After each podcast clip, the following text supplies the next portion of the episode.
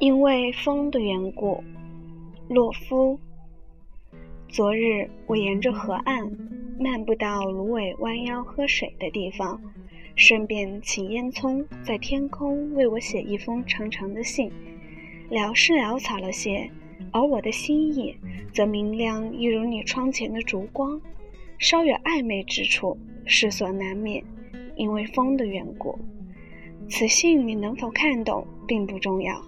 重要的是，你务必在雏菊尚未全部凋零之前，赶快发怒或者发笑，赶快从箱子里找出我那件薄衫子，赶快对镜梳你那又黑又柔的妩媚，然后以整身的爱点燃一盏灯。